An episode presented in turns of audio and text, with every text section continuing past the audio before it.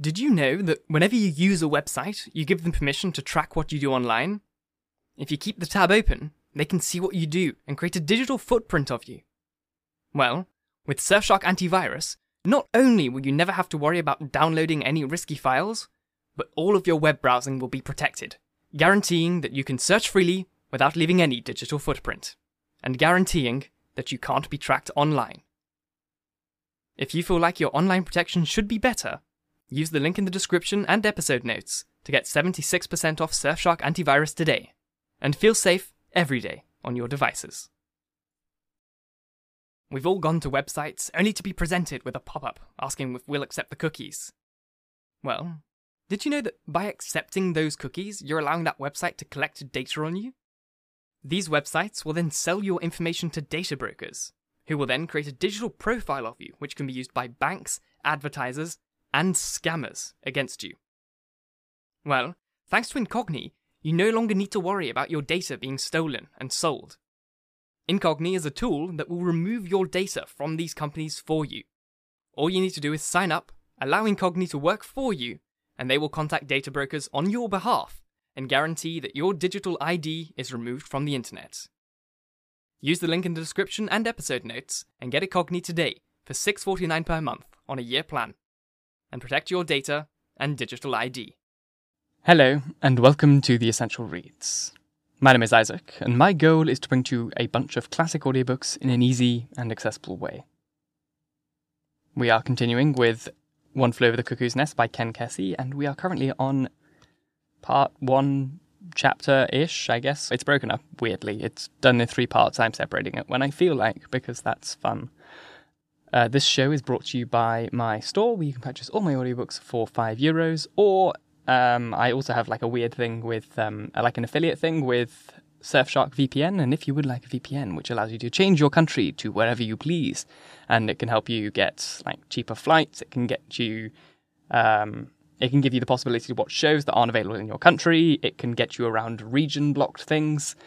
Please use the link in the description notes. Uh, it helps me do this show, which would be fantastic. So if you need a VPN, please check the description notes. Uh, that'd be great.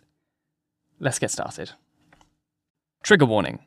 This book was written in the 1950s and contains views and words that were used in that time period.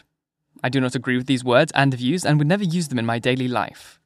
I shall be ducking the audio to bleep any offensive language so that this book can be uploaded to its appropriate platforms, but apart from that, the book will stay as it was intended to be read. If you find this sort of language disturbing or triggering, then please listen to another audiobook. Thank you for your understanding, Isaac. Before noontide, they're up at the fog machine again, but they haven't got it turned up to full. It's not so thick, but what I can see if I strain real hard. One of these days I'll stop straining and let myself go completely lose myself in the fog, the way some of the other chronics have. But for the time being, I'm interested in this new man. I want to see how he takes to the group meeting coming up. Ten minutes to one, the fog dissolves completely, and the black boys are telling the acutes to clear the floor for the meeting. All the tables are carried out of the day room to the tub room across the hall. Leaves the floor, McMurphy says, like he was aiming to have a little dance. The big nurse watches all this through her window she hasn't moved from her spot in front of that one window for three solid hours. Not even for lunch.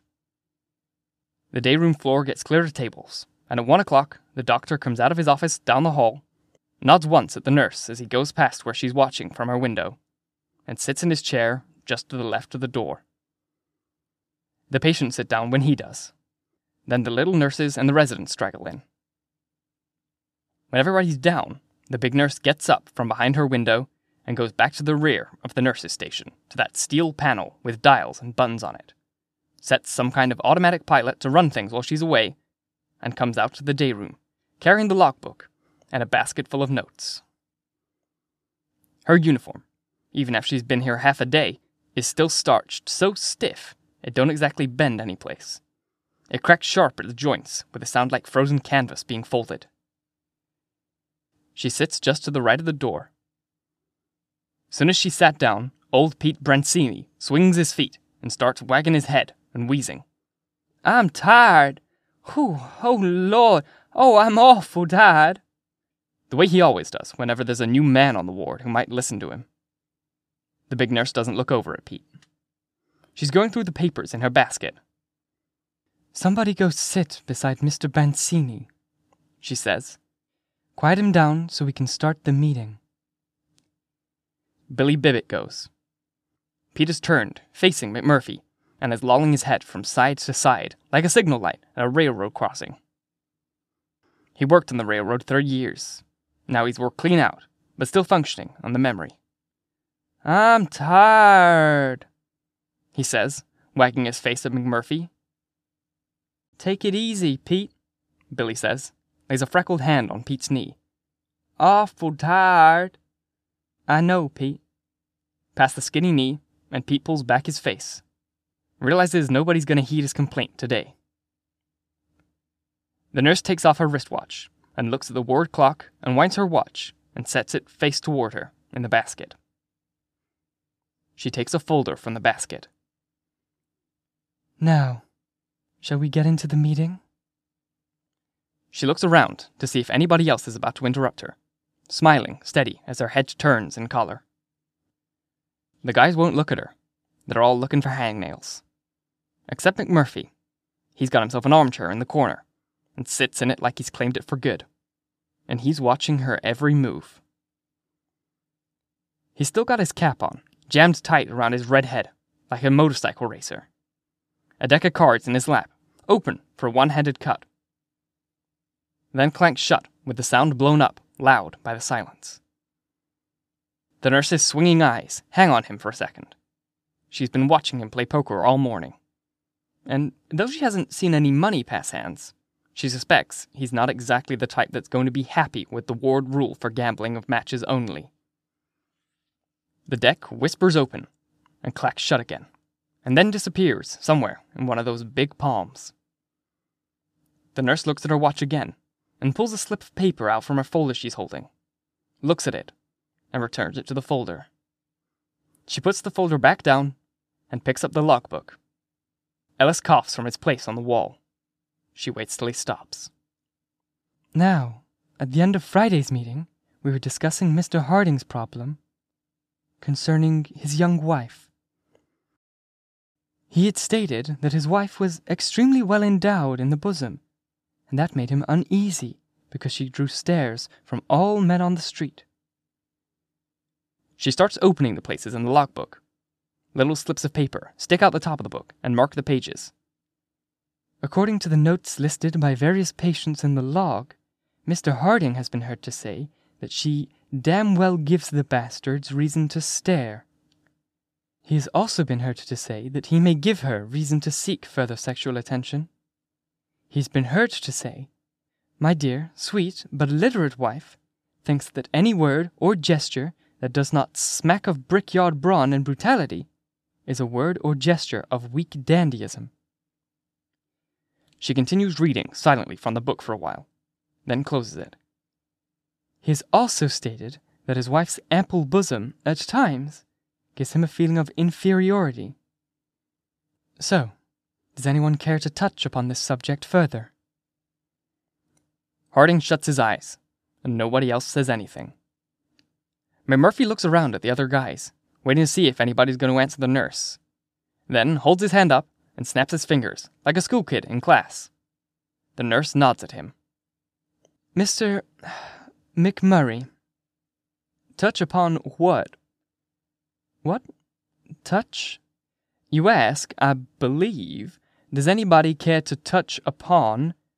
Touch upon the subject, Mr. McMurray. The subject of Harding's problems with his wife. Oh, I thought you meant touch upon her. something else. Now, what could you? But she stops. She was almost flustered for a second there. Some of the acutes hide grins, and McMurphy takes a huge stretch, yawns, winks at Harding. Then the nurse, calm as anything, puts the logbook in her basket and takes out another folder and opens it and starts reading. McMurray Randle Patrick, committed by the state from Pendleton Farm for correction, for diagnosis and possible treatment. 35 years old, never married, Distinguished Service Cross in Korea for leading an escape from a communist prison camp. A dishonorable discharge afterward for insubordination, followed by a history of street brawls and barroom fights, and a series of arrests for drunkenness, assault, and battery. Disturbing the peace, repeated gambling, and one arrest for rape. Rape? The doctor perks up. Statutory with a girl of. Whoa! Couldn't make that stick, McMurphy says to the doctor. Girl wouldn't testify. With a girl of 15. Said she was 17, Doc. She was plenty willing. A court doctor's examination of the child proved entry. Repeated entry. The record states, so willing, in fact, I took to sewing my pants shut. The child refused to testify in spite of the doctor's findings. There seemed to be intimidation. Defendant left town shortly after the trial. Oh boy, I had to leave. Doc, let me tell you. He leans forward with an elbow on knee, lowering his voice to the doctor across the room. That little hustler would have actually burnt me to a frazzle by the time she reached legal 16. She got to where she was tripping me and beating me to the floor. The nurse closes up the folder and passes it across the doorway to the doctor.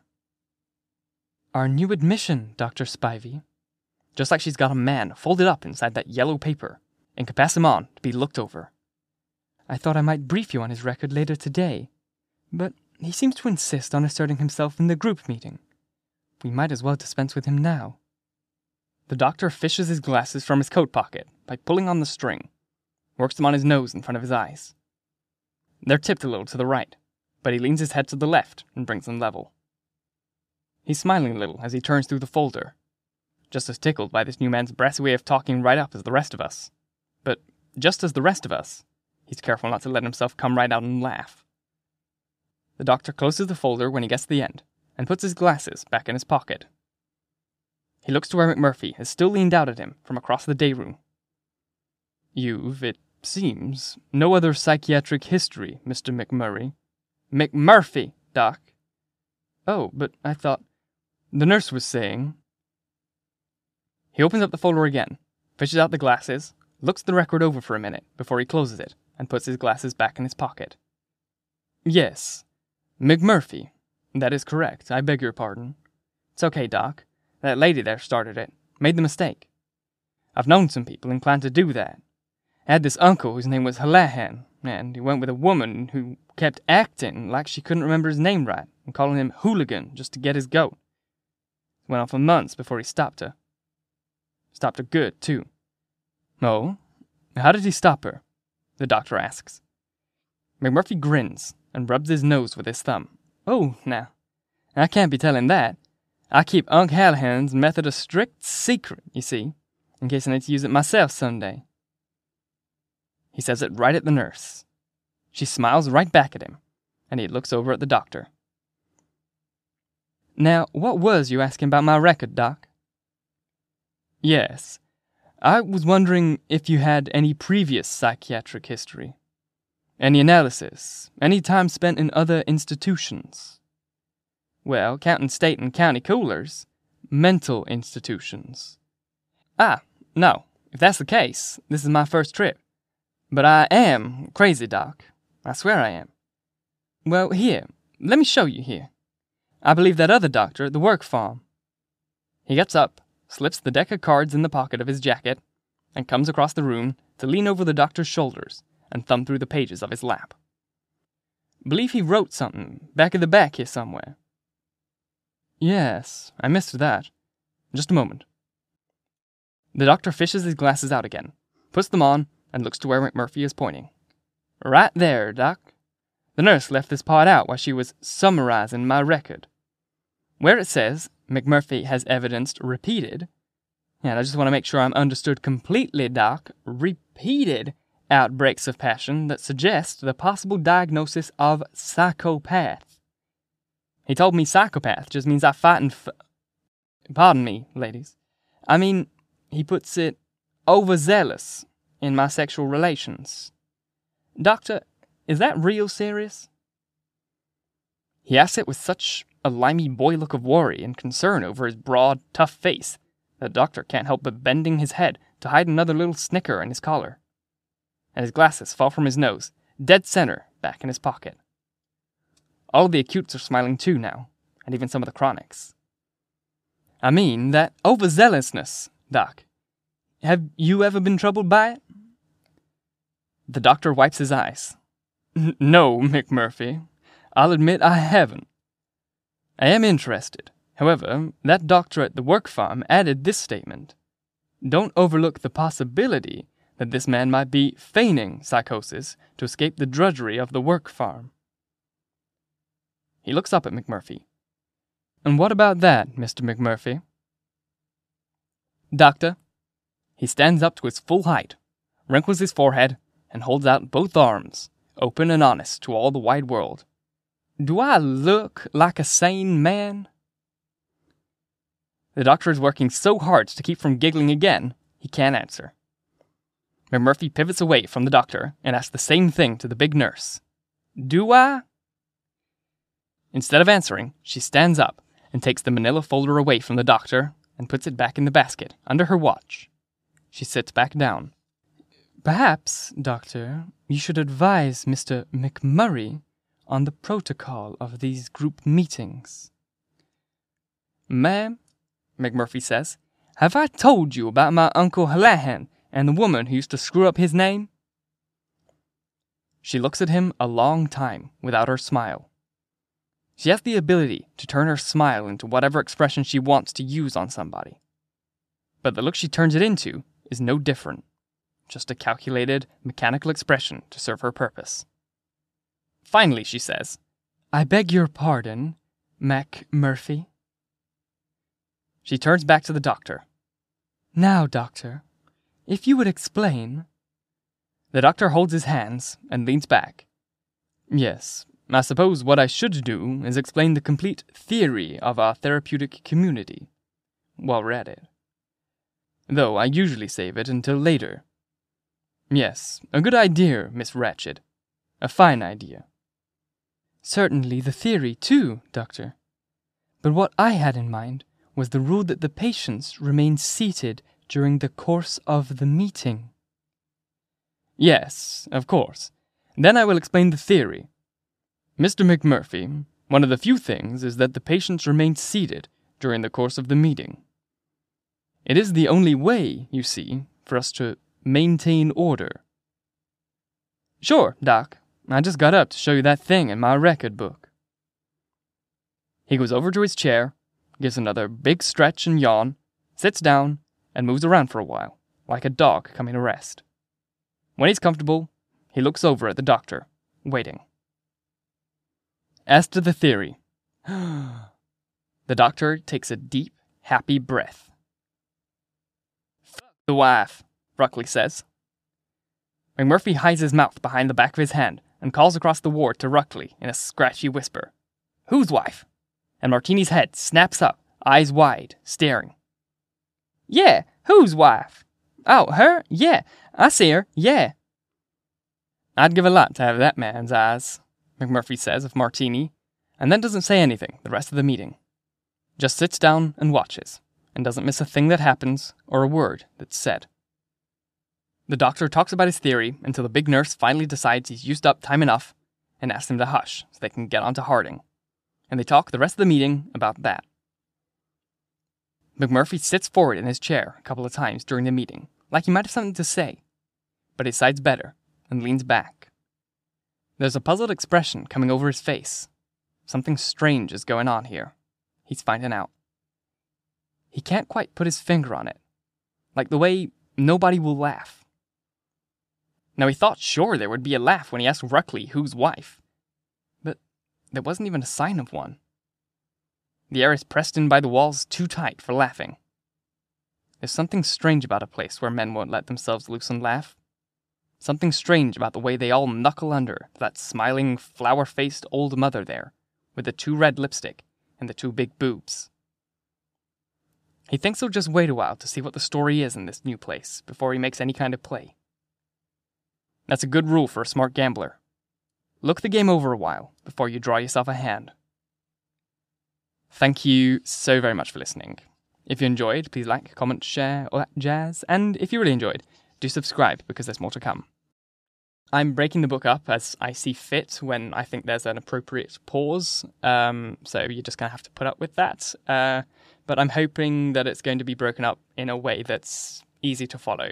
Um, so books that are broken up into parts can be a little bit strange if they're not designated into chapters. Um, but that's what we've got to work with. Once again, I thank you for watching. And until next time, bye bye.